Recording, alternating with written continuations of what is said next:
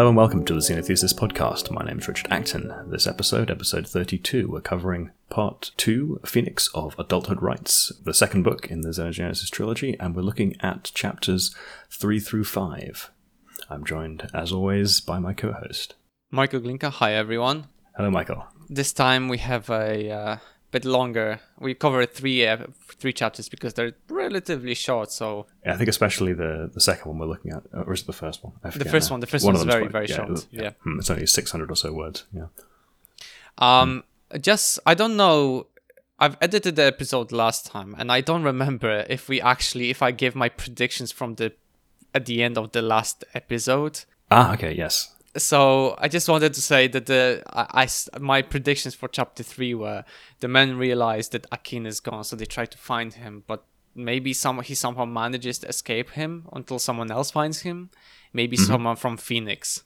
Uh, that was my prediction, and I don't know if we said it in the last episode or not. But if we didn't, I apologize for that. I, I, I don't remember if we mentioned it, but I think I think that uh, that general uh, idea came up that we that we he might be found by someone else. I remember that. Um, I'd have to go back and check.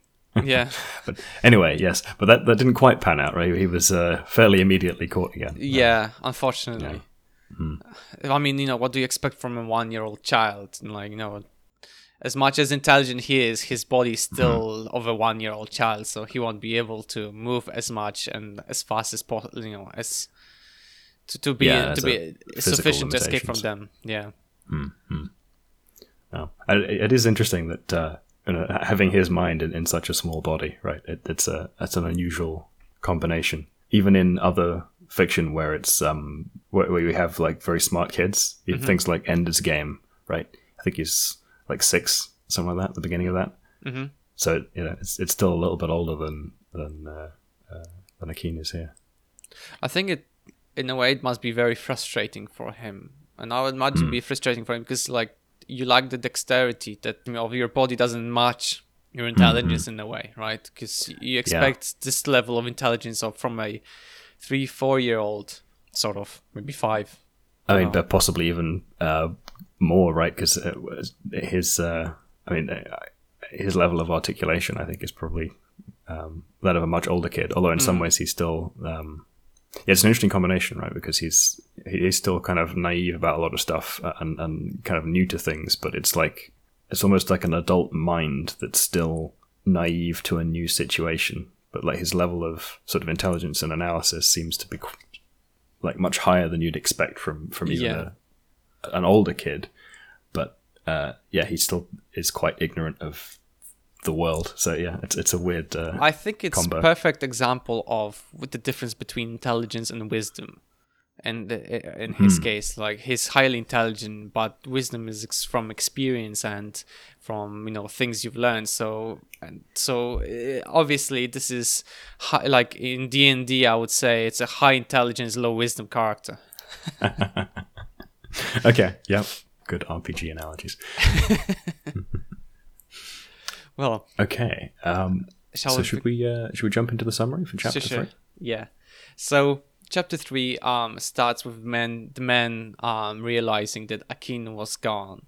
Uh you know, after the whole situation of one of them try two of them trying to feed Akin with some poisonous beans and then the whole situation the chaos that then arose from that. And as hard as Akin tried to hide because of his age and small po- body, he just couldn't lose them. He could hear or occasionally see them, but no matter what, he couldn't get away fast enough. The advantage of his construct body was that he could see their thermal print on their body heat and used to his advantage by hiding in the flora, but even that couldn't hmm. fully hide him.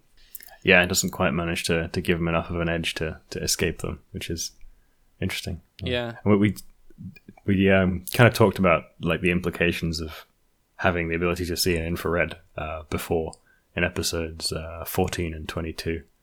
Uh, I searched through the notes to, to figure out which ones those were. Nice. Good. But yeah, so uh, I don't know. if you want a more in-depth discussion of what it would be like to see in infrared, then uh, Watch episode 14 and 22. 22. Yeah.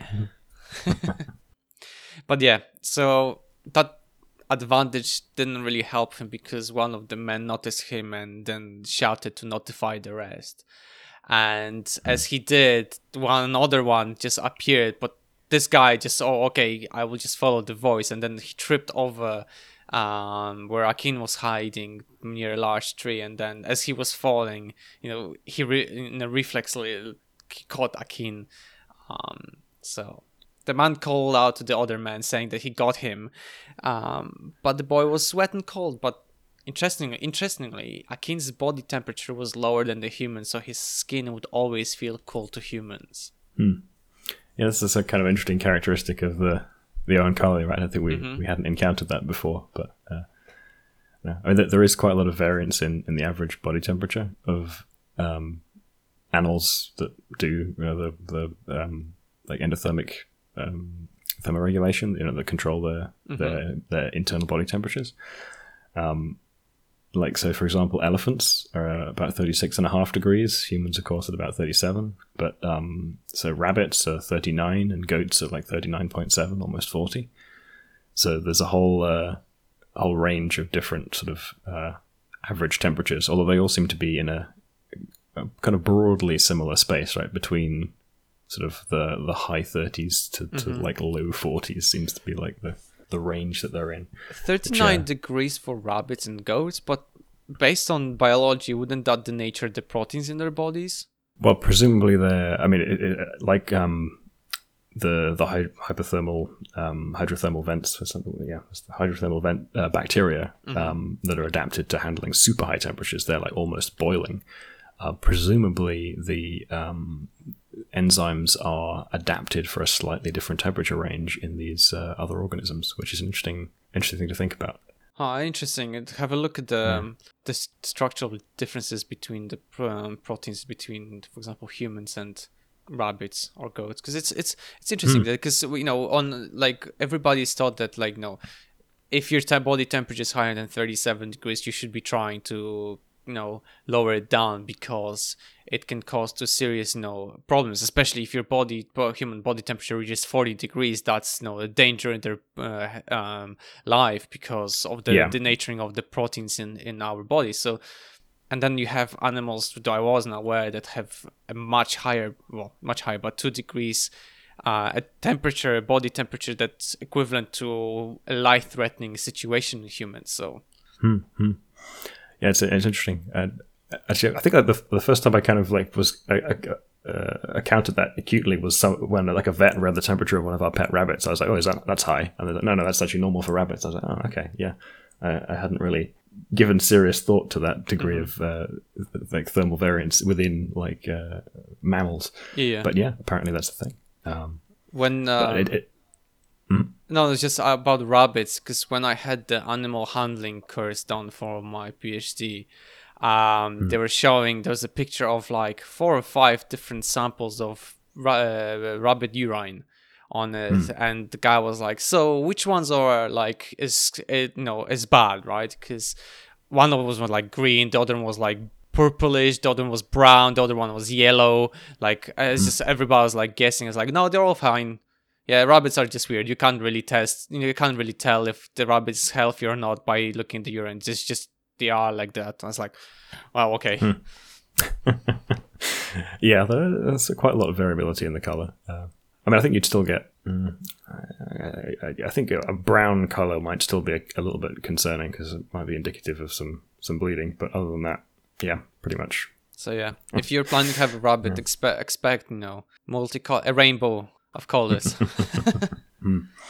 Yeah, but I mean, I don't know if it says anything interesting about the the Oankali that they have a slightly lower temperature. Um, I suppose it might mean that they have um, very slightly more uh, efficient enzymes in the sense that they can handle all the metabolic processes that they need in Lower uh, body at, temperature. at a slightly lower temperature. Yeah. But uh, yeah, uh, I wanted because the only says that you know it always feel cool. So I guess maybe we're talking about thirty-five degrees, thirty-four, something along those lines. Um, I mean, it, it, I think it could be it could be higher because even a, a small difference in, in, in relative temperature is, is, is quite perceptible um, wi- by by touch. Right, we're, we're surprisingly uh, uh, surprisingly sensitive to being able to detect that.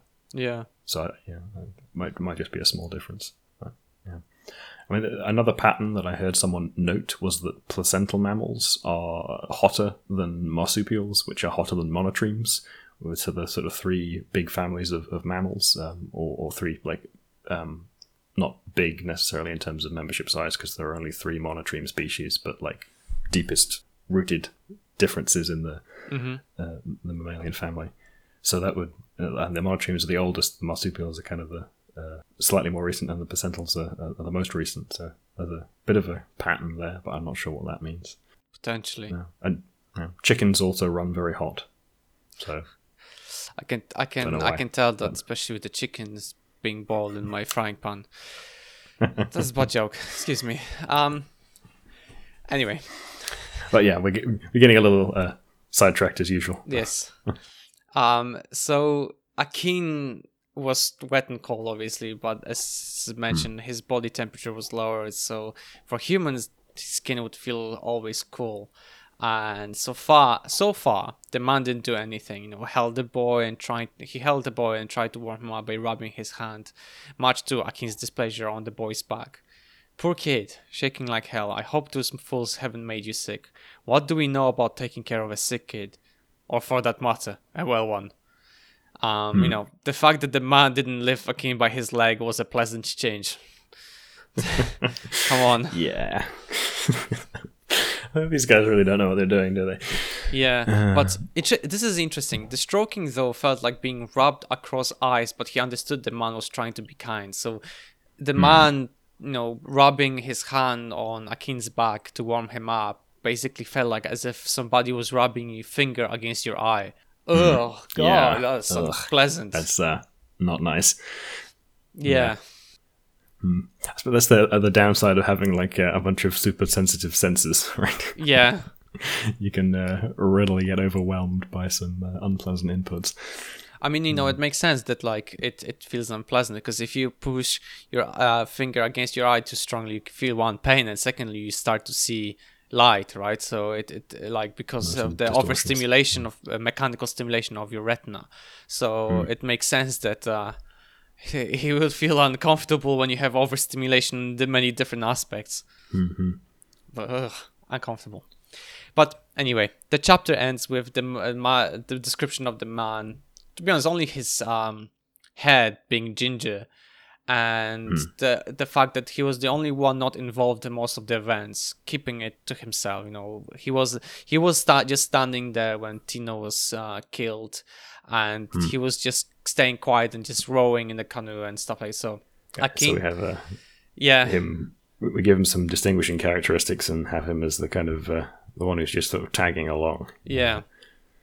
So Akin just hoped that maybe by staying close to this man, he would survive long enough to be sold. And that's where the chapter ends.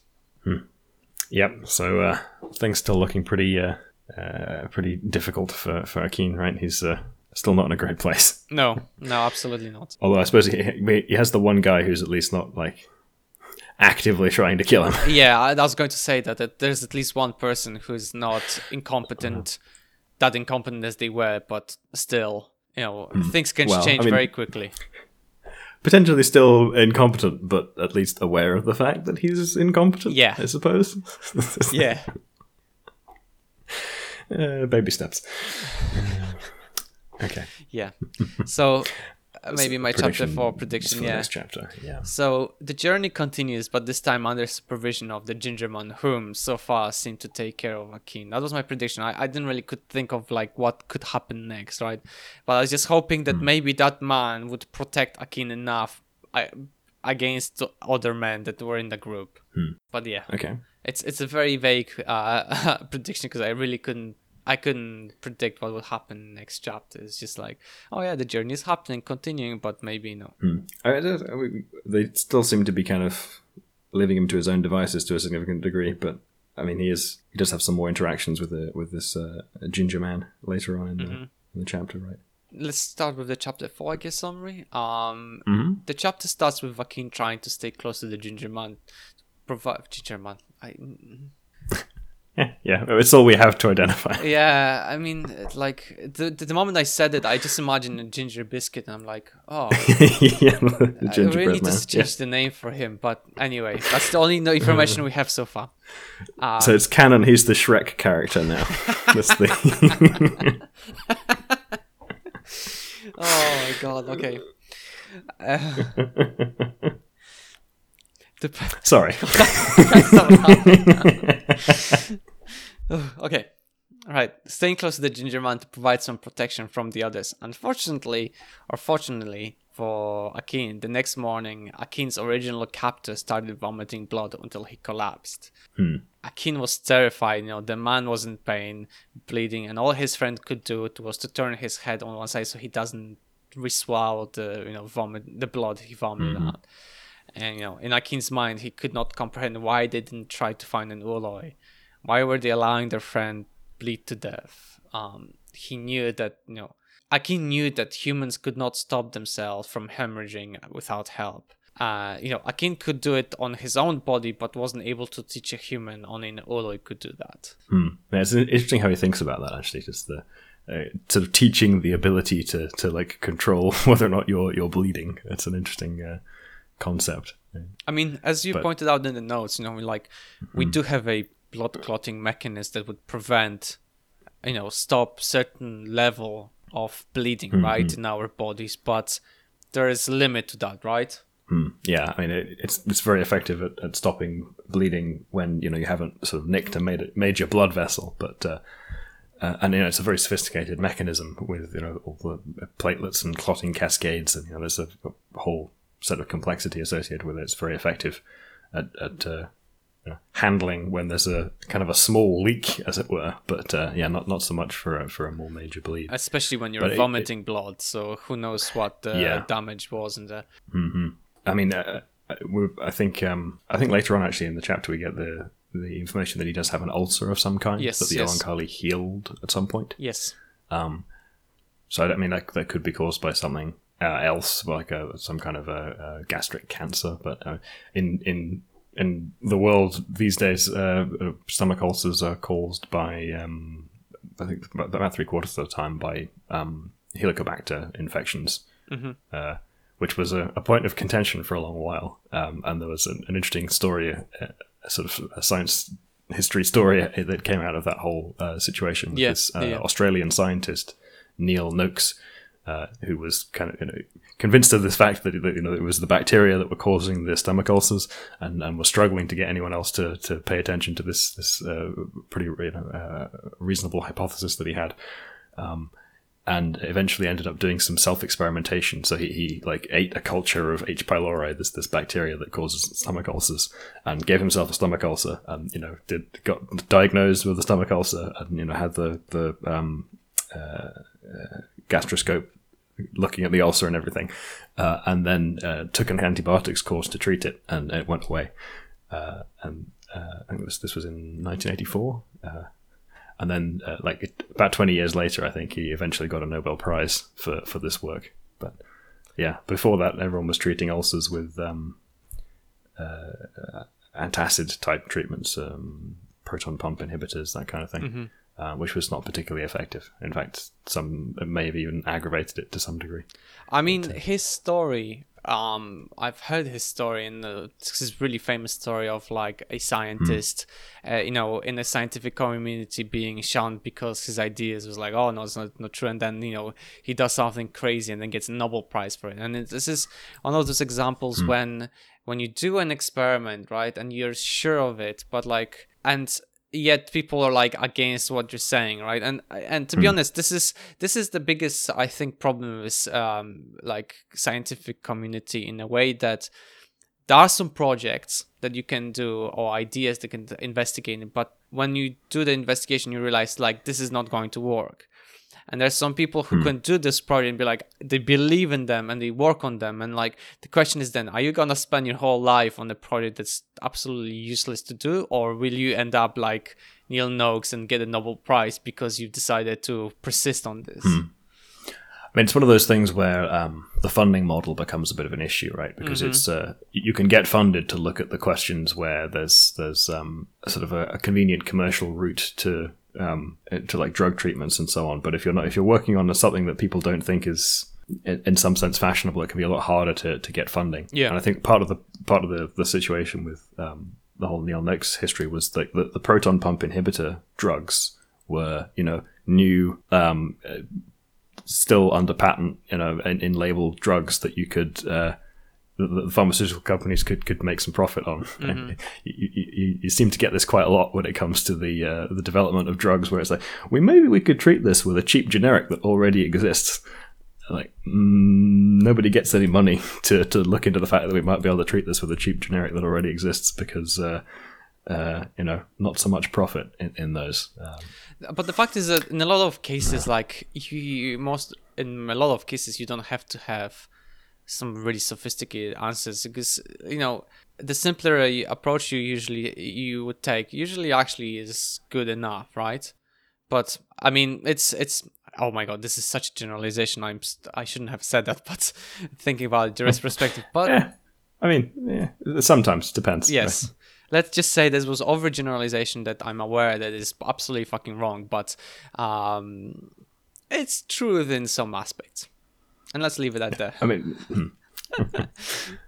yeah. Yeah.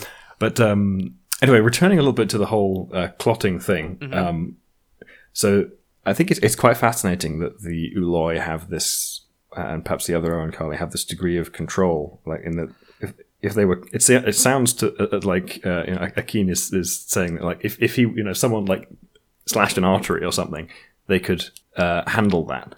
Uh, you know, they could like consciously constrict the blood vessel or something.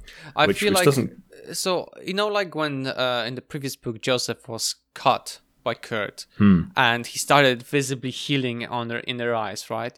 I think this is Mm-hmm. what that's when we discussed it. I think that um, the cells in their bodies probably are capable of um, much faster response to damage than, for example, in humans, right? Because in humans, when the normal process healing, let's say skin, right? We cut your skin, and then the first of all, this uh, like the detection of the um at the area of the wound comes is the lymphocyte, macrophages, all the immune c- uh, cells that you know um destroy any bacteria or viruses that could potentially get in. And then you know then and gobble up the whatever debris that um collected. And then you have you know platelets appearing and you know um to, to block the damage and then after that the um uh, epithelial cells in the skin, the actually the leading epithelial cells, as they called, they start like crawling uh, towards each other, um, you know, other sides of the wound to just to start closing it, right? So that's that's the basically very quick, let's say, um, description of the um, healing process. So I think that might be the case that basically this this whole process is much more um, localized and much faster to localize uh, in the case of Oankali and the constructs. Um, You know the fa- the fact that no, Joseph was healing in literally in front of the eyes of every all human out there means that the process must be like boosted, like really super boosted, and Okay, yeah, so kind of a lot faster on- the healing process. yeah. So Uh, yeah, it might be yeah. the case that Although I think uh, I would imagine though that um, so for example, if you had a, an injury to a, a, reasonably major blood vessel, right, you'd have to stop that hemorrhaging before you could really get into the, yes, the beginning of the wound healing process, right? You need a you know a, a clot to form, and the kind of scab. Uh, scabbing, I think, uh, it contributes to the wound healing process to some degree, right? Because around the fringes of that is where you start getting the the cells migrating, if I'm remembering correctly. Yes, yes, that's correct. You need like Yeah. the fibrin, Hmm. fibrin, yeah, because it's Uh, yeah, yeah, fibrin. fibrin. Yeah, uh, you need fibrin. You know, all this like to to, to catch the um platelets and all that, and of course, then you need fibroblasts to lay down the matrix for the cells to order. So yes, this it's more of that. Like, but I think I was going to say that I agree with you that probably um the construct and the uh, Oankali probably can constrict their blood vessels to a certain degree so that it sort of stops the bleeding in a way.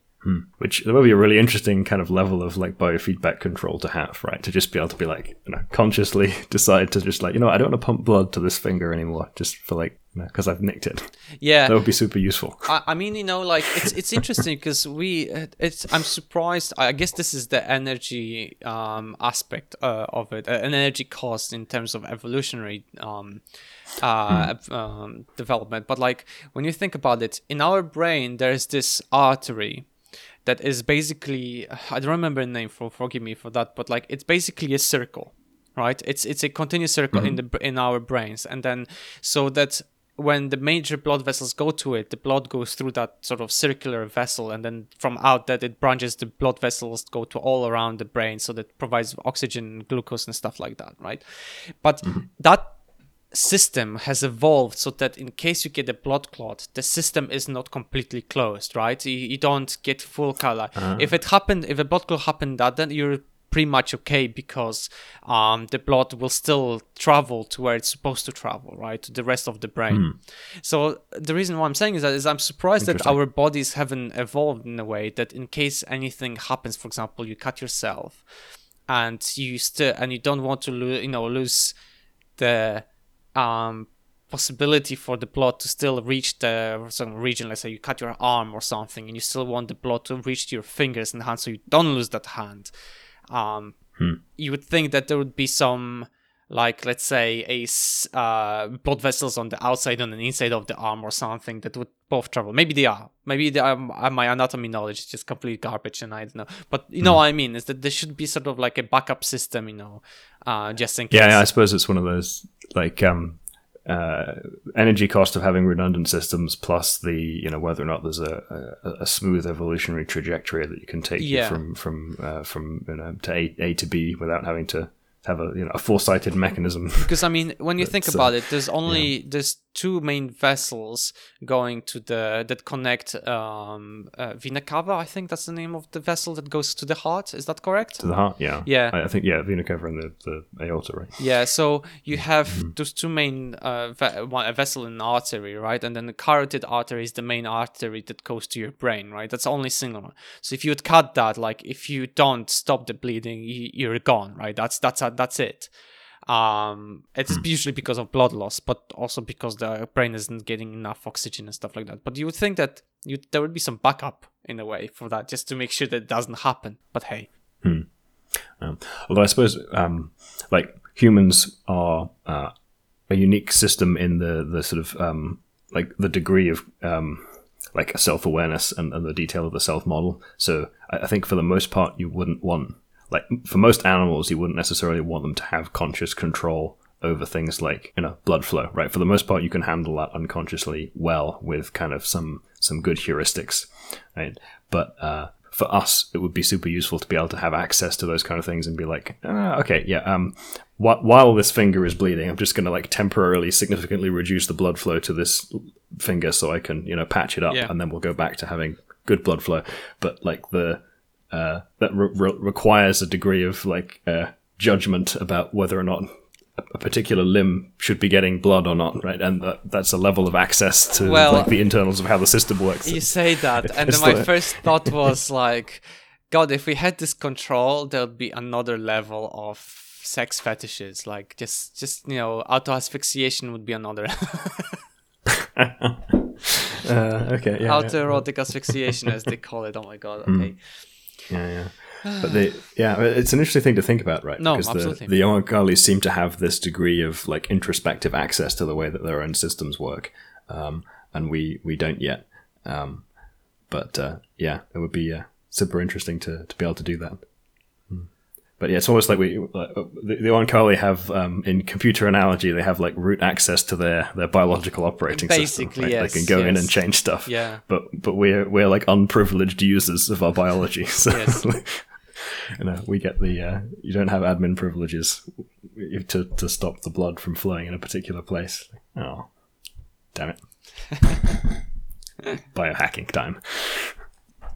I mean, I just can't imagine somebody doing a sudo rm or if it just uh, their own system. Yeah, that that's the, that's the problem, right? if we had root access, we'd seriously fuck it up. Yeah, it's very quickly. It's like, oh, uh, just I can imagine Stack Overflow. Man. Hi, I accidentally cut this blood supply to this major vessel, and I don't know how to go it. Like, but the system is not responding. Oh dear. Actually, yeah. Now I think about it, yeah, doctors would probably not want you to do that. no, they, they would be like, "Oh, what No. did you do this time?" Sorry, I was playing with my fingers, and I, I think I completely cut out all the blood supply to my you know hand. Yeah.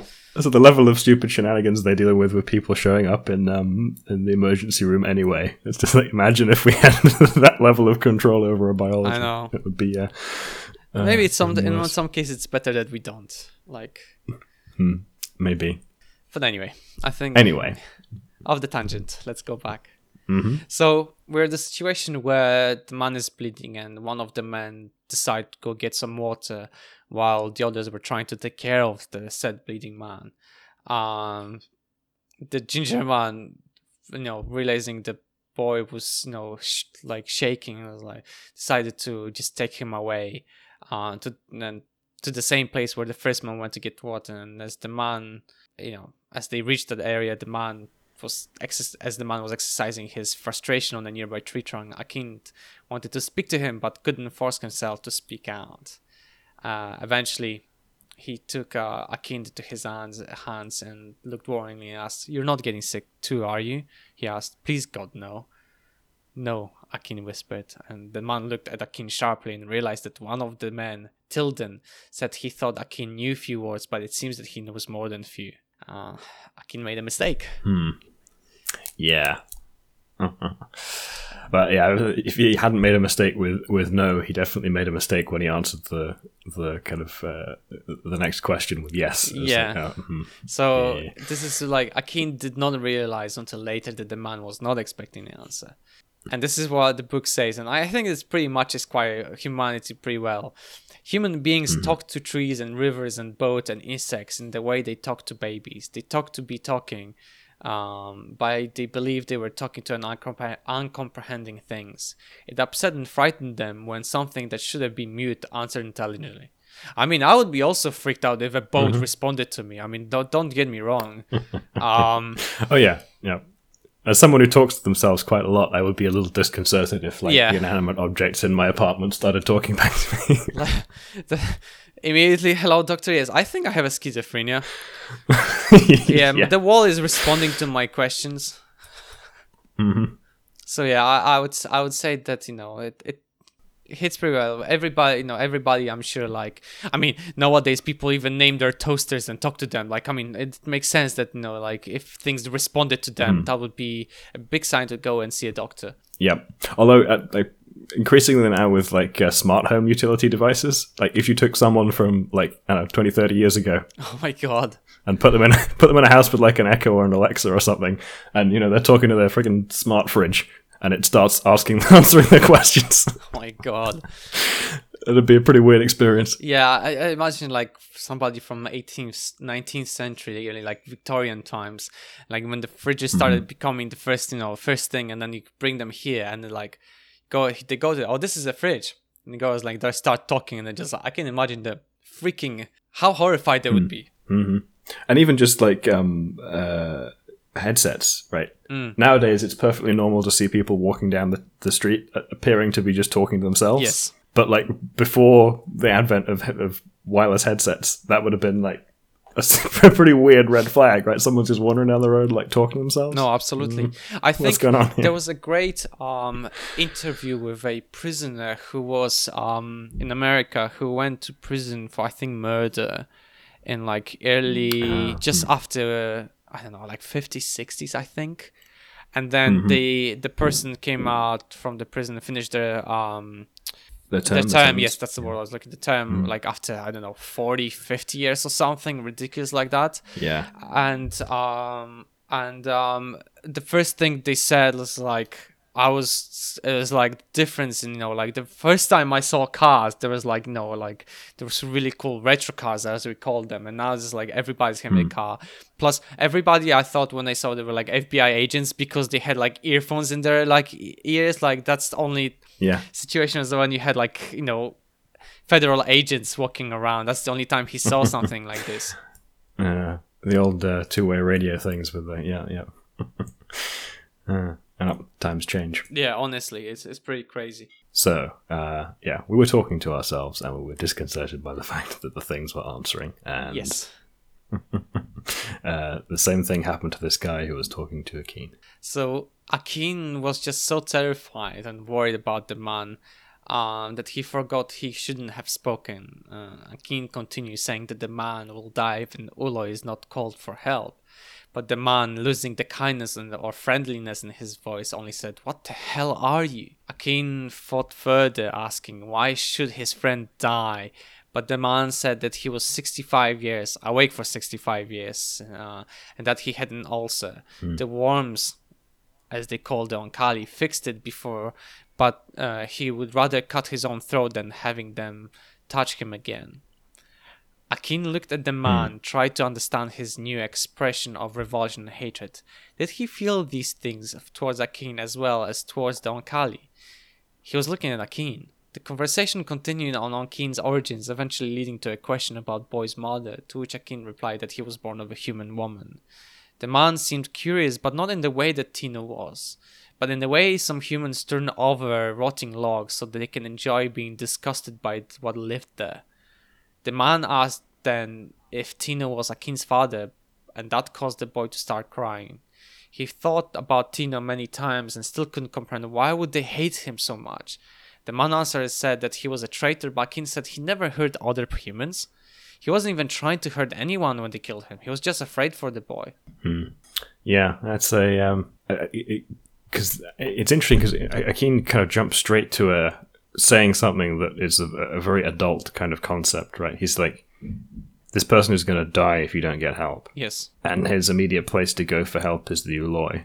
So I can certainly see why, from the perspective of someone who has this like resistor attitude, mm-hmm. that this is going to be really uh, like disturbing to him because, you know, firstly he's got a baby that has this kind of adult understanding of, of like the, the seriousness of the situation yes. this friend's in. And he's saying, you know, you should call an Ooloi the, the very thing that they're most like averse to. So uh, absolutely, yeah, yeah, yeah. definitely a, a, dangerous thing to be saying. Yes, ex- yeah. So it's mm. boy is intelligent but lacks the wisdom to keep his mouth shut exactly. at that situation. And this is an excerpt from a book. The man looked at him with a deep disgust. You may not be valuable, Akin wiped his face and stared his own dislike back at this man, who defended the killing of Tino, who had never harmed him. I will be valuable to you, he said. All I have to do is be quiet. Then you can be rid of me, and I, and I can be rid of you. Um, the man just walked away, mm. but Akin knew they would not leave him. Akin was angry. Lilith once told him that human beings fear difference while the Oankali crave it.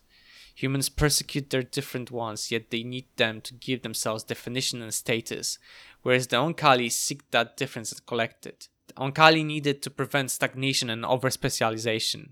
Lilith told him that once he grows up and starts to feel both of those feelings, he should embrace the Oankali way. Akin understood that he would mm. never embrace the human nature after the humans not only rejected him, but also made him wish that he was strong enough to hurt them. And I think this is a beautiful paragraph that describes exactly what humans are. Mm-hmm it's it's, it's, it's it uh, hits the it hits nails so well. It's just it's it's crazy. Yeah, uh, the the um, point about the the difference is very interesting there because and the, the, having the Oankali crave it. I think there's an interesting kind of a little story about when Octavia was was writing this. Uh-huh. Um, she, she, was looking up um, words in the dictionary. And she had this sort of old edition. I, I, think it might have been an Oxford English Dictionary, and, and um, she was trying to find uh, xenophile, um, or xenophilia, mm-hmm. um, and I think she couldn't find it in this this dictionary edition. Um, and there was uh, one uh, dictionary that had xenogenesis in there with the meaning, um, you know, having a, um, the origin of something uh, very different from um, from the parents mm-hmm. of that thing. Um, and that that sent that, then in, in, later editions, the xenogenesis went away. Uh, xenophobe was always there, and xenophile eventually came in but it's kind of this this interesting uh, like change over time in, in what was uh, in the dictionary mm-hmm. uh, with these different words. But yeah, the the absence of, of xenophile whilst xenophobe was there, I think, is a, a kind of a, a, telling bit of like a, human socio-cultural history uh, in that and it, it fits very well with this this concept, right? With the the uh, the Oankali are xenophiles; they crave that which is different, whereas the humans have a propensity to be xenophobes. That's the thing, like you know, it's um, I mean, it's you don't have to be that much different to somebody just not to like you. It's it's it's quite disturbing how Hmm. much sometimes people are so quick to um, hate someone t- for a little difference. I think it, it goes all it goes back to what um, Nikanj said to I think it was Joseph in the first book uh, and Joseph and Lilith when it's like you know difference is difference dangerous right? Different is uh, different might kill you. And, and that was true for your ancestors and it's just true for you. Yeah. uh, and that uh, and th- there's a degree to which like th- there is a certain legitimacy to being afraid of the different because it is you know it's an unknown unknown Yes. right? It, it's a thing that you yeah it, it it's it, it, it makes uh, sense to be cautious to be concerned about something which is new because you don't know if it's going to be dangerous or not.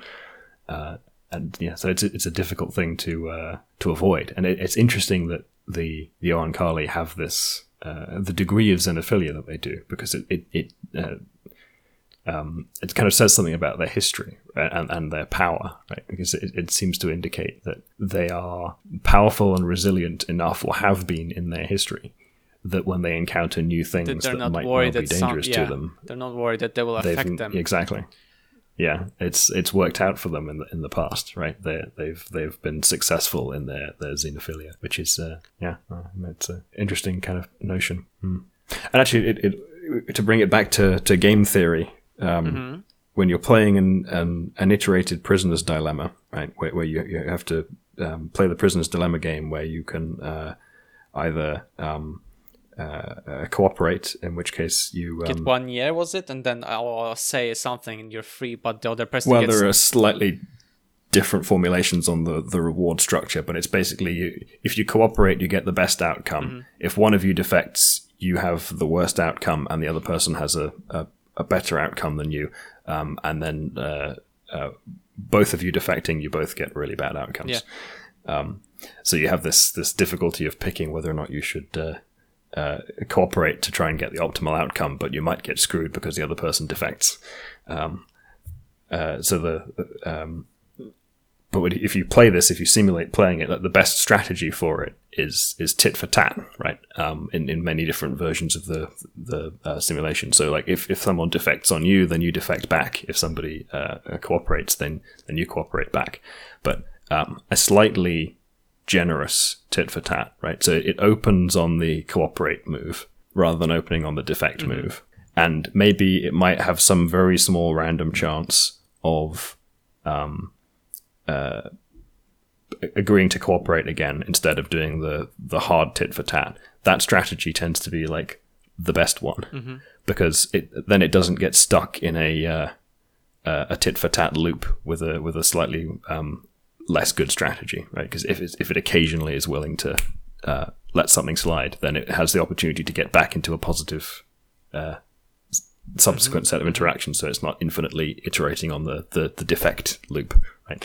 Um, but yeah, so the the I think the the Oankali strategy of, of opening on the uh, the cooperate move, uh, as it were, right, being xenophil- xenophilic, right, operating uh, having a uh, a cooperate on the first move approach uh, has uh, has some some firm game theoretic basis to some I mean, it also makes sense the fact from that they probably absorbed by now thousands of different, thousands upon thousands of different um, Mm-hmm. species, I would say, throughout the whole universe.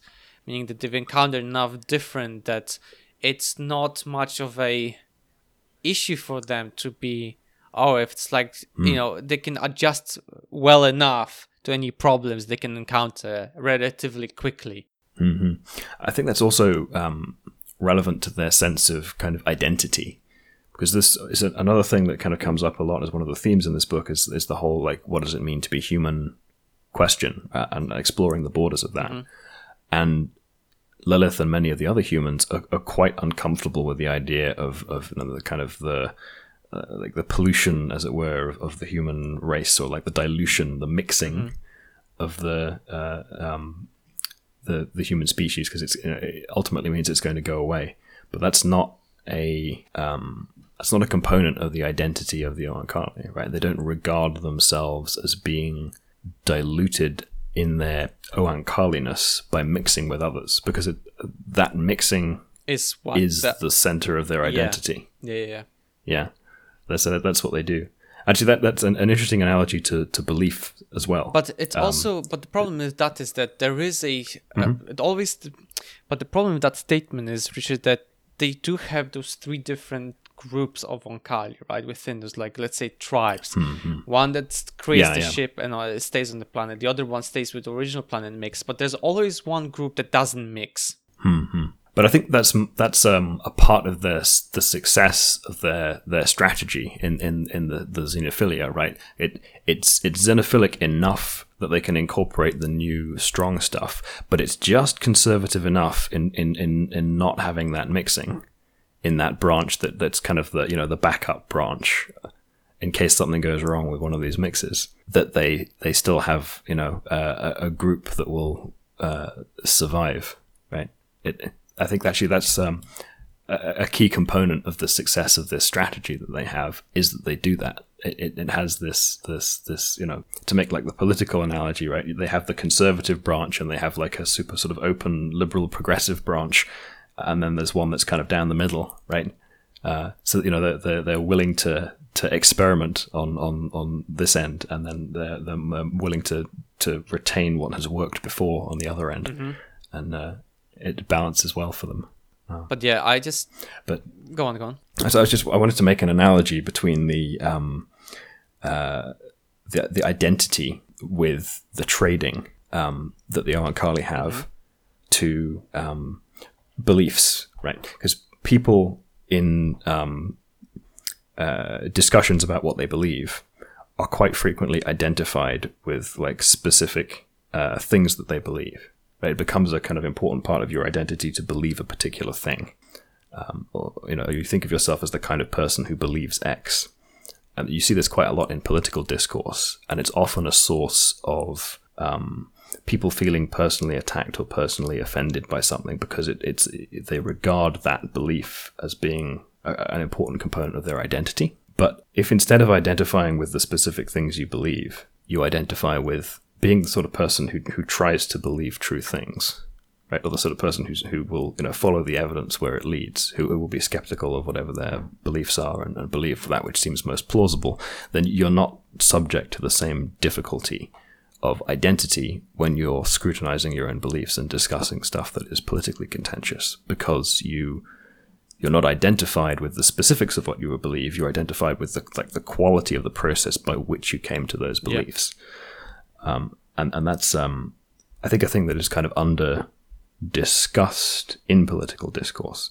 because uh, I know people just sort of don't don't uh, uh, think about it in those terms, but uh, and I think that's quite strongly analogous to this this notion that the Oankali have um, of that they're not identified with the specifics of their biology, right? They don't the the particular things, the particular properties that they have uh, physically are not like important to who they are. The thing that's important to who they are is the fact that they trade. No, I absolutely agree. But the thing is, Hmm. yes, in, in terms of Oankali, yes, I think that's that's what's taking place in here. That's um that allows it for that sort of balance in a way. Hmm. Um, the problem with the beliefs and you know with with humans is that a lot of those beliefs, yeah, as you know, as we try as scientists, we've been sort of trained to keep an eye on things that and look for the actual truth or the objective facts that are there, not just looking at someone's opinions. And but the problem is that in a lot of those cases is that things like media can influence, uh, affect your emotions, which then uh, make it much makes it much harder to to state it on the objective sort of investigation of the truth, right? Hmm But I say even among the scientific community, it's not something Oh, that of we, course, of um, course. sort of. It's not something that we talk about explicitly. It's not a um, like the the um, it is something that kind of happens uh, slightly more frequently than than is is normal among scientists, right? Because they, they identify with with being scientific in their methods, right? They identify with uh, kind of you know following the scientific method to, to get to their conclusion. Identify with with being skeptics about this kind of thing. So that happens a little bit more commonly, but it's rarely a thing that we kind of think about explicitly No, or, or in sort of meta sense, right? As as a as a kind of stance that it's it's valuable to adopt to not be overly identified with the the the specific things that you believe, but rather with the um, like the the commitment to uh, uh, using reliable mm-hmm. methods to come by those beliefs. No, absolutely, absolutely. Uh, and and I think that's actually a uh, uh, a psychologically useful frame to have when, when thinking about uh, uh, what it is that you believe and, and why, because uh, it, it, helps you to. Um, it actually, like, if you think of your, your identity in those terms, it, it's actually it's rewarding when you change your mind about something. It's, it's it, because it's ah, I, have followed the method, right? I've learned something new. I've got a, a, model of in my mind that now more closely matches the world, right? It's a good thing. I th- whereas change for someone who has an attachment to a, a, specific position can be much more uh, sort of emotionally challenging, much more more traumatic because it's it, it it requires a change to your sense of identity to change your beliefs. I mean, I think there's a great example of this. If you, if for all our listeners, I'm sure, I think we already mentioned it a few times, but read Harry Potter and Methods of Rationality. There's the perfect example of what Richard is talking about in there.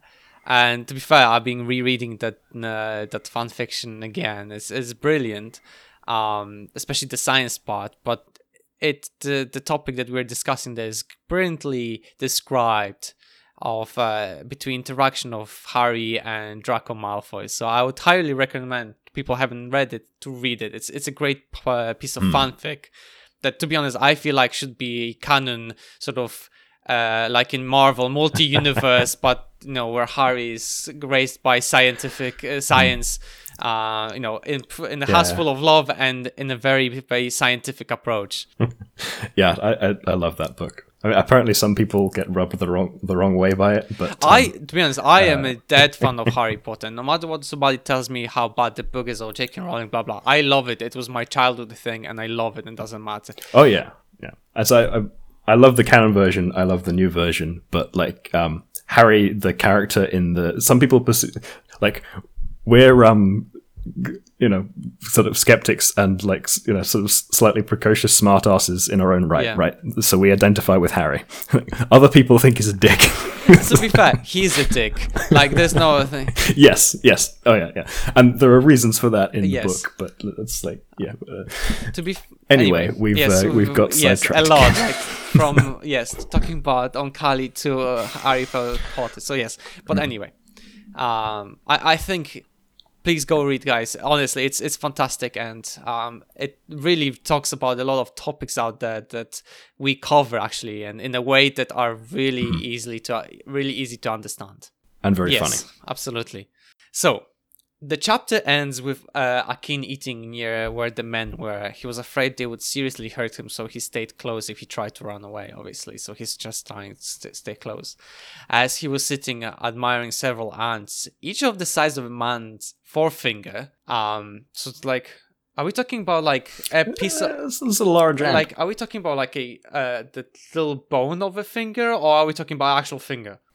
I think it sounds like an actual finger. Which, yeah, like it's I mean, just. That, I mean, there are ants that are like the the size of like I mean the first two joints on my finger. I think I don't know of anything that's like long enough to be the full finger. I mean, come on, like what the hell did Oankali do to make them so big? But any, so it's just like I just imagine it's like what, um, hmm. and as he was admiring those ants, that the, the book described them like if it they bit a human, they would be like basic like bullet ants. You, your, your hand would be like in agonizing pain. One of the men grabbed mm. him and went towards the river. Akin saw that the three men were carrying the boat, and there was no sign of the fifth man, the bleeding man. As they were in the canoe, no one said anything. One of them was crying for a man who seemed to hate everyone. Akin realized that the man could explode any second, so he made no sound, hardly moved he must not beat the trigger for the for the mm. explosion. That's interesting that that's his takeaway, right? Um, that, that this this man is kind of uh, crying because this other guy uh, is uh, you know near to death. But uh, Akin's takeaway from that is like these guys are super unpredictable, and like, anything could set them off. No, honestly, uh, but in a uh, way he is right yeah. because the man who was bleeding, mm. I assume, is the same one who was treating Akin from the beginning, you know, taking care of Akin from the beginning, the one who was holding by a leg, and he's mm-hmm. just it must have been that man. Mm-hmm. and I think so. the fact that you know they all were you know that he died because of the bleeding internal bleeding uh for whatever the reason was could be ulcer could be as you said some sort of gastric cancer it suggests that um you know that those men were long enough on the planet um struggling together that you know no matter what like they bo- all of them sort of cared it for each other right so um if akin I would also agree be quiet if I was like you know on a case I just be like quiet hide don't don't make bring attention to yourself because the men potentially could release their frustrations on him right so Hmm. Yep. Yep. They uh, they seem to be uh, somewhat emotionally unstable. yeah so I guess my chapter 5 prediction I mean I completely missed the mark on chapter 5 but um I thought that maybe the chapter 5 will finally make us reach the you know there'll be some journey going down the up the river blah blah blah but they'll finally reach Phoenix. And then what we see there is like although initially the book was talking about like the the, the town sort of losing the population because people realizing what they were doing was useless uh because no matter what but maybe because of the southerners we would see there it's city full of people and full of guns that they th- thinking that they can take on Oankali on so Okay. Okay. that was my prediction We, we, we, we didn't quite get no, there yet. no, no. So, I uh, completely missed the mark on this one because we are back in with Dichaan and the Oankali in the, Lo Village in chapter five. yes. Uh, yeah. Uh, change of uh, change of setting, returning to a different part of the of the Yeah. story. Um, do you want to uh, start Yep. with the summary? So in this chapter, we learn a bit about the process of birth in the Oankali, which I think is fascinating. Um, Dichaan helped Ahajas to a sitting position and placed himself behind her so she could rest against him. She never needed that before, but only this one time. In the act of giving birth, contact with all the family members was necessary. It was important because solitary births would produce an ooloi. It was too soon for a construct ooloi, right? The, such children would grow, uh, would have been sent to the ship to grow up among low relatives up on the ship. Lilith was there with them as I just shared Lilith's births. Lilith would do the same for her. Yeah, I think that there's an interesting point here that they say um, it, it's too soon for a construct Ooloi, um, which is uh, I think that they had the same kind of uh, reticence about like uh, two human um, male offspring. Um, so it seems like they're even more reticent than having uh, excessively human male offspring um, than they are about having uh, Ooloi human hybrid offspring, which is uh, interesting to note, right? So the Ooloi have are the ones who have kind of the most capability, but uh, yeah, so I suppose it makes sense that they're more reticent even there. Uh, but also the um, this kind of um, the fact that the the the if the Oankali are giving birth uh, in a solitary fashion without the family members like making contact with them, I think is a really interesting kind of uh, biological insight. Right, this little little uh, twist on the way that biology works. Um, like they're more likely to give birth to an ooloi or, or um, a- a- some offspring that's probably going to become an ooloi if they don't have this contact. And of course, the ooloi are are kind of key for their ability to reproduce, and they're um, they're just more capable in hostile scenarios because of their like um, stingers and, also and- the and so possibility of like the modifying like quick response to any changes or uh, Mm-hmm. damage to the body so it's it makes Yeah, sense that yeah, like they are sort of the, the way to preserve in a way their species in in a hostile environment. Hmm Yeah, and that uh, I think that I'm struggling to come up with a specific biological example of this, but I, I, I think this is a, a phenomenon to some degree that you know you, you, there is a certain amount of adaptation to contextual cues uh, that you get um, from from uh, real biological systems, right? If, if you don't have the indicators in your environment that this is you know a, a stable one that you might expect an, an, ordinary strategy to work in versus one where you need to be ready for for a more stressful context. That's, Isn't uh, there? Aren't there any fish? I, I think there's a fish that can change their um, sex, um, based on the environment, like uh, the population size and environment. I think. Hmm. I think so. Yeah, I, I I can't recall any kind of specific like like life histories of a particular species that, that does this, but it's uh yeah, I, think there are there are certainly fish that, that change their their sex, but I, I, I can't recall if there's any that do it like specifically in response to being in like a stressful environment in which they're born or whatever. But yeah, I, I, it would not surprise me.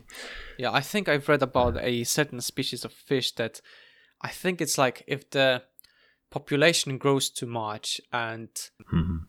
or if the I- I don't remember which way it went. It's either the population grows too much and the, so there's too many females, then some of them turn into males, or if there's not enough, if the population is too scarce, some of some of the females turn to males. So uh, sorry, some males turn into females so that they can. Uh, there's a higher chance of um, the population uh, reestablishment. So I don't remember exactly, but there is. I think I'm pretty certain that there's a uh, an animal out there, and I'm pretty sure it's a fish that does it.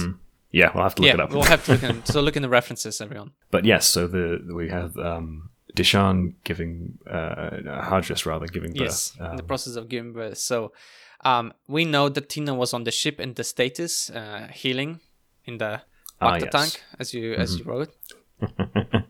yeah, for some reason that made me think of, of the you know the Star Wars back to tanks. but yeah, you know, in a healing pod. and he, we're told that he would probably not remember what happened or at least had a vague situ memories of what what took place so after Tino was on the ship was taken to the ship they were planning to join looking for Akin um, but then ch- child decided to be born and we know so uh, we're told about the bit differences after the meeting with don khalid of the birth cycle. So for humans it's 11 months uh, original which was original 9 and 15 for don kali instead of the 18 months ah, okay, yeah. so the connection with humans changed things. Um, and this is an excerpt from a book. Humans were so quick about everything, quick and potentially deadly. Construct births on both sides had to be more careful, carefully conventional than human and Oankali births. Missing parents had to be simulated by the ooloi. The role had to be introduced very slowly after the child had gotten to know its parents. Lilith could not simply assist at the birth and leave. Nikanj had it all uh, had all it it could to do bleh. Nikanj had all it could do stimulating Joseph and being itself for the child. More would be uncertain, unsafe for the construct child. Huh. Interesting. Yeah. So it's the the the development seems to, uh, or at least of the constructs, it re- sort of requires the ongoing presence of the the parents, which is a, an interesting notion. Yeah. Absolutely. And also the um, the eleven month um, uh, gestation in humans, or in humans carrying a construct child, is uh, you an extra three months, I- right? That's y- no, uh, it's I just imagine like you know yeah like can you imagine like a nine month uh, pregnant woman when you're looking at it, it's like you can tell the Hmm. person is struggling like the la- the lady is just like i mean I remember my mother and I remember many you know females before that just like it's just Hmm. such a weight and problem of you know all the organs being squished and peeing every five seconds because the bladder is being kicked and stuff like that so imagine three extra months of that. Yeah. like wow Uh, that's the. yeah, and it was already an imposition, like making Lilith pregnant uh, by Nikanj without having sort of, uh, you know, uh, really consulted her consciously about that, and now it's an extra three months on top of that. but when but, but the thing is right there's a reason why we women give birth at nine months is because if we waited longer it's a problem of the baby may not be able to come out from the vaginal canal right? Because the you know the hips even though like the uh, pelvis is adjusting to the you know for giving birth but like still. I, th- I think, I think we, um, I think this may have come up before with the whole sort of evolution of human intelligence thing and, and, and our long childhoods, because like humans are, are born um, quite prematurely i think it's Uh, also because of the standing to- posture i think also Yeah, yeah. This is the whole kind of the, the trade off between having increasing cranial volume and um, the ability to run with hip width. So, like, if, if, if women's hips get much wider than they are within the current range uh, f- of, of women's hips, then they basically can't run effectively. Um, like, bipedally, it becomes a real problem to run once your hips get beyond a certain point, just you know, biophysically, right? So we can't get much wider in terms of the the hip width uh, without having um, without having a problem running. So there's like an upper limit on how wide the hips can be and how big the the, um, the the birth canal can be. So that meant there was a constraint on the maximum size of the head of the baby because it has to fit Yes. through the gap, right? Um, and that also means that uh, as as a consequence of that, we're we're born quite um, young, uh, relatively speaking, right? So I mean, if you look at say. Um, I mean, look at the animals. actually- you, you would have literally Yeah. fully functional, I mean, uh, basically miniature versions of the adults. Exactly. Right. And, and, um, I mean, I, I once watched um, an alpaca being born, um, and the the baby alpaca, you know, the, pulled out of the, the mother alpaca and kind of you know, flopped on the floor for a second, and then just like stood up and started walking around immediately. Right. Uh, and human babies are. Uh, basically completely useless and utterly helpless for like an extended period of time after they're born, uh, and they, you know they can't, they don't even have the like the musculature to support their own heads Im- immediately after being born, let alone like get up and walk away. Uh, um, and a, a, a, part of that is because of the, the constraint of of, of uh, you know, women's uh, um, hip sizes. Uh, and and the you know ability to have a big brain, so you know we do a lot more development um, out of the womb than most other animals do. Um, and you know, there's a whole kind of debate over to what degree this might have contributed to the, the development of our in- intelligence and the kind of um, you know, the long childhood that we have. I and- mean, and in so a way, it's uh, also yeah. it's indicative of um why humans are a um like developed civilizations, right? Because it's something that uh Margaret Mead, that the lady was mentioned actually in the book one, who was the uh, what's the paleontologist? No, uh, um, an anthropologist. Sorry, yes. She talked about like what's the first signs of civilization, and potentially is the fact that you know when people get sick, when animals get sick, usually sick, they usually are left on their own, right? If they cannot catch up with their um with their um group, um then they usually die. Whereas in humans, if the like the fact that this first sign of civilization is that a fusing bone, right? That somebody had to be there, somebody broke their bone, and had somebody had to be there to provide them with food, shelter, water, blah blah, so that they you know they can survive, right? And I think it's also the same with the giving birth, right? There has to be someone to assist the woman giving birth, to take care of her, because she'll be exhausted after that, especially in the circumstances where there's like literally nothing, right? So you have to bring food, shelter, or protect against any predators and stuff like that, right? So Yeah. all of that, So I think like th- this is kind of among the hypotheses for, for that kind of um, like origin of, of uh, cooperation and civilization stuff. In that like the, the sort of the pattern that we developed for caring for for children because of that evolutionary constraint kind of mapped onto the pattern for caring for mm-hmm. others at a later point. But yeah, I mean it's all very hypothetical because it's a difficult set of stuff to to sort of demonstrate more empirically, right? Because we, we only have what we can infer from from the history of it. We I mean, we can't just have some people throw uh, them into a jungle and see what's going to happen, but you know, it's you know, the ethics committees have a problem with this. I might some it might find an issue or two or something. I, I- I'm I'm certain, you know. So I'm sure they'll find something. But yeah, mm-hmm. in all seriousness, like I think that sort of explains this this this this situation, right? Like the the whole idea. And so I cannot imagine like the Maybe. three like three extra months. My my goodness, unless the gestation is a bit slower. yeah, so that's that was my thinking, right? Because it, it, it can't like three extra months of growth is not something that a human can physically accommodate. Um, so it must be going a bit I think slower. it might be Otherwise, physically might be slower, but I think it's the mental um, gestation that is taking. It's it's it's like with the Akin wasn't right when Akin was in the like it, the development of consciousness and the development of like the himself, right? The the, the awareness of uh, one's self. You know that might be the reason why it's the extra few months because just to help give Yeah. times for that consciousness to develop, so they are aware of you know um, the environment. And so I think actually it kind of makes sense with the um, like the you know, the genetic memory concept that they have. So they have this kind of stronger um, or slightly more biologically determined um, aspect to their um, to their early development. Right? They have this. Um, and because they have more control over their biology, you have this kind of feedback loop because you know, like their their culture influences their biology, but it means more of their biology can be uh, relevant to the development of their their culture. Uh, so you have this situation where you might want longer biological development to to add or to, to permit the the sort of um, the bio, the genetic memory and the biologically pre-programmed components of stuff to to, to develop, and and uh, then you go on to having the the cultural stuff in the long childhood, the the, we, the long developmental history that we have from from environmental influences. So because there's more biological influence. Uh, you have more time spent on that biological component, then move on to the mm-hmm. cultural stuff. But yeah, it, I think it, it, actually fits quite well with that yeah. notion. Another kind of uh, really well uh, um, well intuited um, way this might work biologically uh, from from Octavia.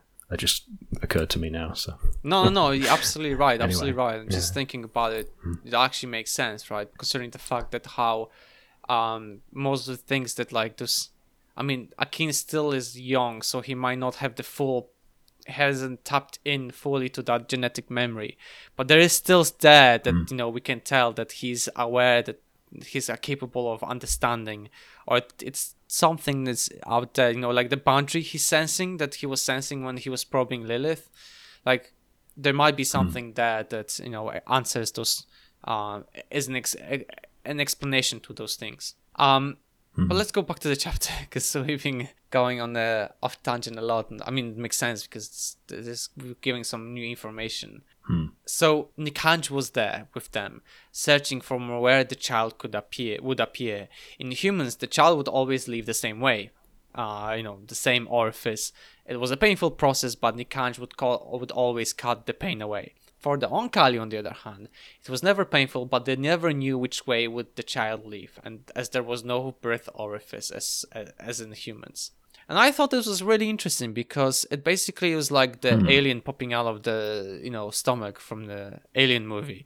It's just like it can come yeah. out from any place, right? And uh, meaning that one, as you mentioned in the in your comment, like the organ system, right? So like what happens to the internal organs like how how does the baby choose which way does it go? Like is is um is female oankali capable of like moving their organs around or what what's going on? Yeah it's a really interesting one right? Because it it seems it, it, it, it seems weird that you wouldn't have a an uh, you know an an, or, an an orifice specifically for this function or at least uh, one with a joint function like um like cloacas in, in yeah. birds. But it's it's uh, um it seems dangerous to, to not have a, a like a defined route out. Well, I feel like as it talks about later on in the chapters, like that is touching it, and then like the the the um, the tissue around it starts bulging and molting, moving right around, and I think it's like I hmm. imagine it like being like a sac inside, like the amniotic sac in humans, mm. but then the baby's like, oh, okay, so probably this way is probably the best way to go, and the cells start to create like a canal in there right? And then there's just yeah, sort of like a uh, small yeah. canal, and it started expanding more and more with the help of the oil. And from the description later on about the, the, the head tentacles of, of the baby, it sounds like you know they were kind of secreting something that was causing this this rippling. Yes, on, yes, on, yes, in, yes. In, in, the the tissues that we see, and that I think that kind of fits mm-hmm. with this idea of you know the, the, it like responds to that and makes a channel. Um, but yeah, super super weird, unusual and way of doing that. I was that. trying yeah. to find a possible equivalent in nature of such mm-hmm. behavior in a way.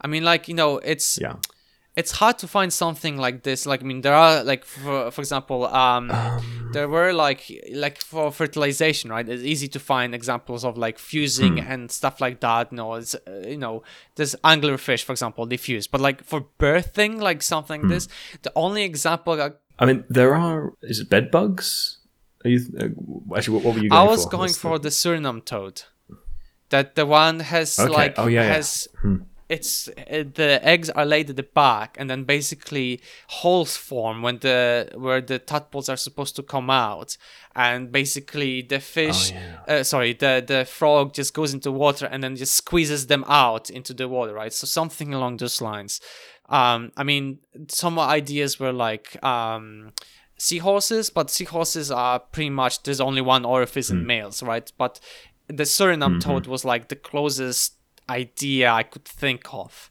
So I mentioned bed bugs, and that's but I don't know about how they actually like lay the eggs as a result. But the female bed bugs don't have a um, they don't have like genitalia. Mm-hmm. um, the male bed bugs just like punch a hole in their carapace with like a barbed um, penis thing, um, and in, in, inject the the sperm, but they don't like. There's not a, a defined place for it. They just like punch a hole in the carapace and But that's the same thing. thing, happens in the octopi. Like the the two male octopuses will uh, octopi will uh, fight with each Mm-hmm. other, like rip each other pen- penises and try to stab each other, and then whoever gets stabbed becomes the female. ah okay. Oh, I didn't know about Yeah. that. Just imagine like humans like you know ripping the dicks and just like trying to stab you, and then if you get stabbed, you become the female. It's like And that's pretty weird. Yeah. my imagination is running wild at this point. Yeah. It's like you lose a fight and all of a sudden you're pregnant. It's like, I was well. yeah. Okay. Yeah. That's a yeah. That's a weird one. Hmm. Now, nature yeah, is strange. the- uh, sometimes the evolutionary mechanism, you know, uh, animals, you know, reproduce or just be is just so weird. Yeah. Uh, the diversity of the different strategies and and the uh, uh, brutality of some of it's them a good way to describe it. Brutality. Oh, But anyway, yeah. So the I, I I mean, part of my curiosity about this was kind of what's the origin of it. Um, you know, like what, what, what's the um, you know, what in the the history or the evolutionary history of the Oankali meant that this they didn't have a particular uh, Mm-hmm, orifice for this. But uh, yeah, uh, uh, I, I didn't really have any I coherent honestly, when you think it, about it, it makes sort of no sense because, like, I mean, if you have energy, to, like energy-wise, spent energy to create a hole, like now imagine now, like, there's no ooloi around you, right? Something happened and you have to give birth, right? That means the baby obviously will become an ooloi because of the hostile environment. But like. Do you have the capability to create that hole by yourself, right? What if the baby just decides to make a hole through your forehead or something?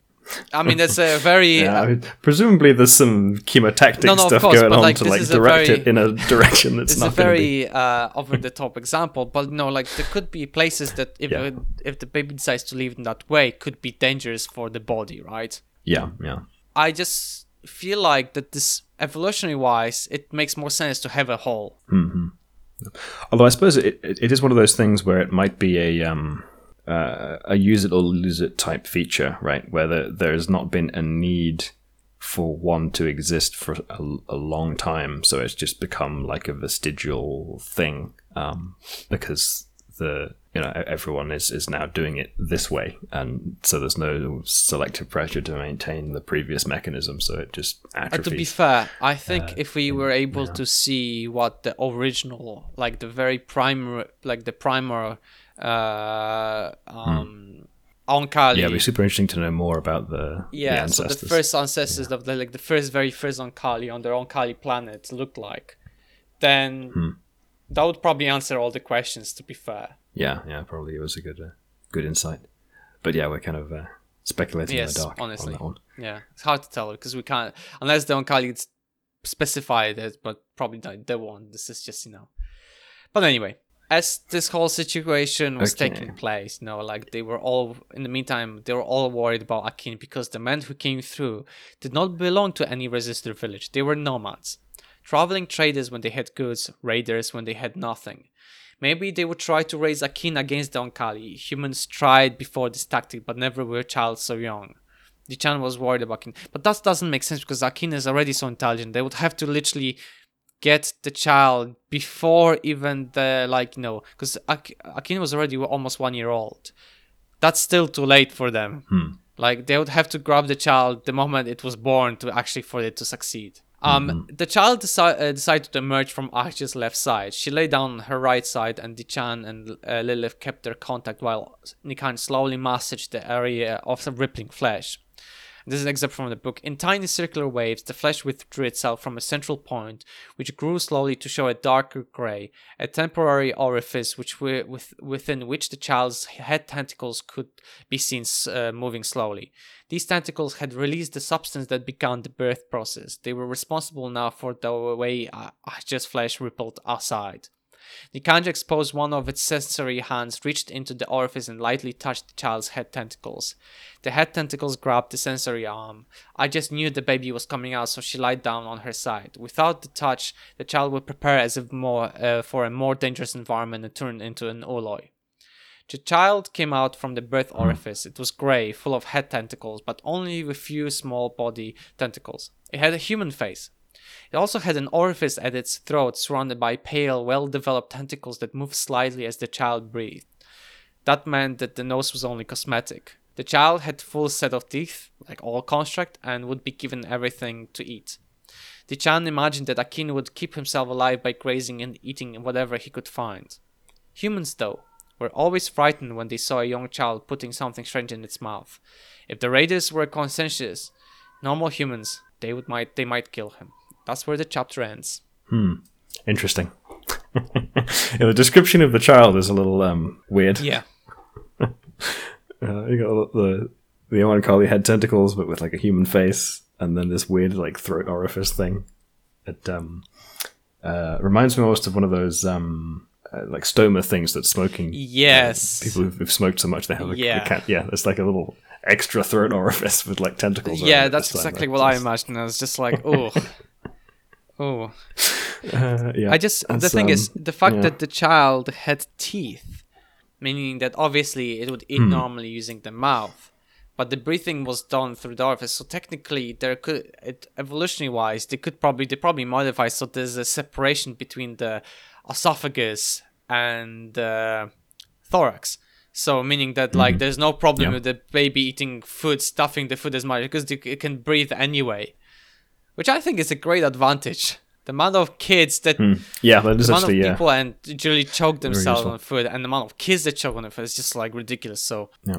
Actually, that's another problem with humans being bipedal is that, um, like the alignment of our throat, sort of skull and spine is is like really off for for the ability to swallow and not end up like accidentally getting stuff in our windpipe. We're, we're much more prone to choking than something that's arranged horizontally with the spine. Um, because like the the direction of the windpipe is, is no longer like it's not got like a right angle hook at the top of the the system, right? It's kind of in Yep. a straight line. uh, yeah. Uh, yeah, choking hazard is one of the other things that uh, uh, kind of got a bit weird because of our bipedalism. I mean, to be fair, I think that the fact that us humans getting uh, bigger brains was much more beneficial than all the other things that other animals had is a significant example of nature being really weird. Like you would think that, oh, you know, like if you design humans 2.0, you'd be like, oh, okay, let's get rid of like appendix, let's get rid of, you know, like fix that problems that are like the minor problems that have, have were created because of us even just standing upwards. Like that's the biggest problem. Like us standing upwards was a big problem. Hmm Yeah, all of the, the back issues and yeah so on. so like you would think that you know humans 2.0 like oh, okay let's do that but no big brain time so Yep. Uh, it, it, it kind of like all of the other biological costs that we end up paying for having a bigger brain really illustrate how effective it is because we're having to, you know, absorb all these other problems as a result of it's, it. Uh, it literally is a yeah. big brain time for developing a big brain Mm-hmm. but yeah it's it's Mm, those three chapters like one we know like we were told about um you know the, the whole fact on uh what was continuing to happen to akin. And then two we were told a bit more about the Oankali which is nice because we get to learn about them a bit more. Yeah, it's always nice when we get a little bit more insight into the, the biology of the Oankali because it's always it's always fascinating. It- absolutely. absolutely. and yeah, and the whole um, and uh, it will be interesting here to know a little bit more about what what Lilith is thinking in this whole scene, right? Because uh, well, I suppose we she will have experienced it before by now, but the whole um, like the involvement in in the birth process for for uh, one of the the hybrid kids that's being carried by uh, the female Oankali, uh, uh, just uh, like, that's a whole. A whole other different weird biological thing that Lilith has been roped into. I think it's. I think we've Uh-huh. talked about this before, but I think it's. You've said it before that I think it has to be in a way that to establish the family, right? It's it's it's confirmation like Mm-hmm. that the fact that everybody's involved is the reason why you know it's it's to ensure that the family structure is maintained, right? Uh, yeah, I think I think so. Yeah, to to uh, be a, a, an aspect of, of um, sort of interpersonal bonding Yeah. with respect to the, the family unit, so Yeah, they yeah. can uh, you know successfully raise the kids with all of the resource demands Mm-hmm. that that entails. But yeah, So, so, some good chapters. And my chapter six prediction, before I forget, is exactly the same as chapter five. Ah, yes. Um, so Mhm. it's back to Akin and the man traveling towards Phoenix, and maybe they meet finally reach the destination, and there's some weird like I don't know, uh, arms race to trying to find Kali, or maybe it's just the desolate, vill- desolate, you know, village because there's no one le- left. I don't know, but it's I I feel like they're gonna meet some other humans.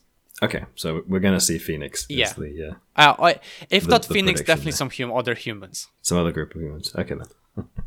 no, good uh, hedging. Just leaving as many doors open so that you know I will always come out on top. There we go.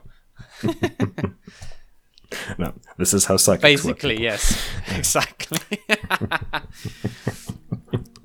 Okay then. Okay then, right. So uh, we should probably uh, wrap up. Yeah, thank you very much everyone for listening. We are Xenothesis. Uh, you can find all the places we upload our podcast on xenothesis.com. I was Michael Glinka. I was Richard Acton. Bye bye.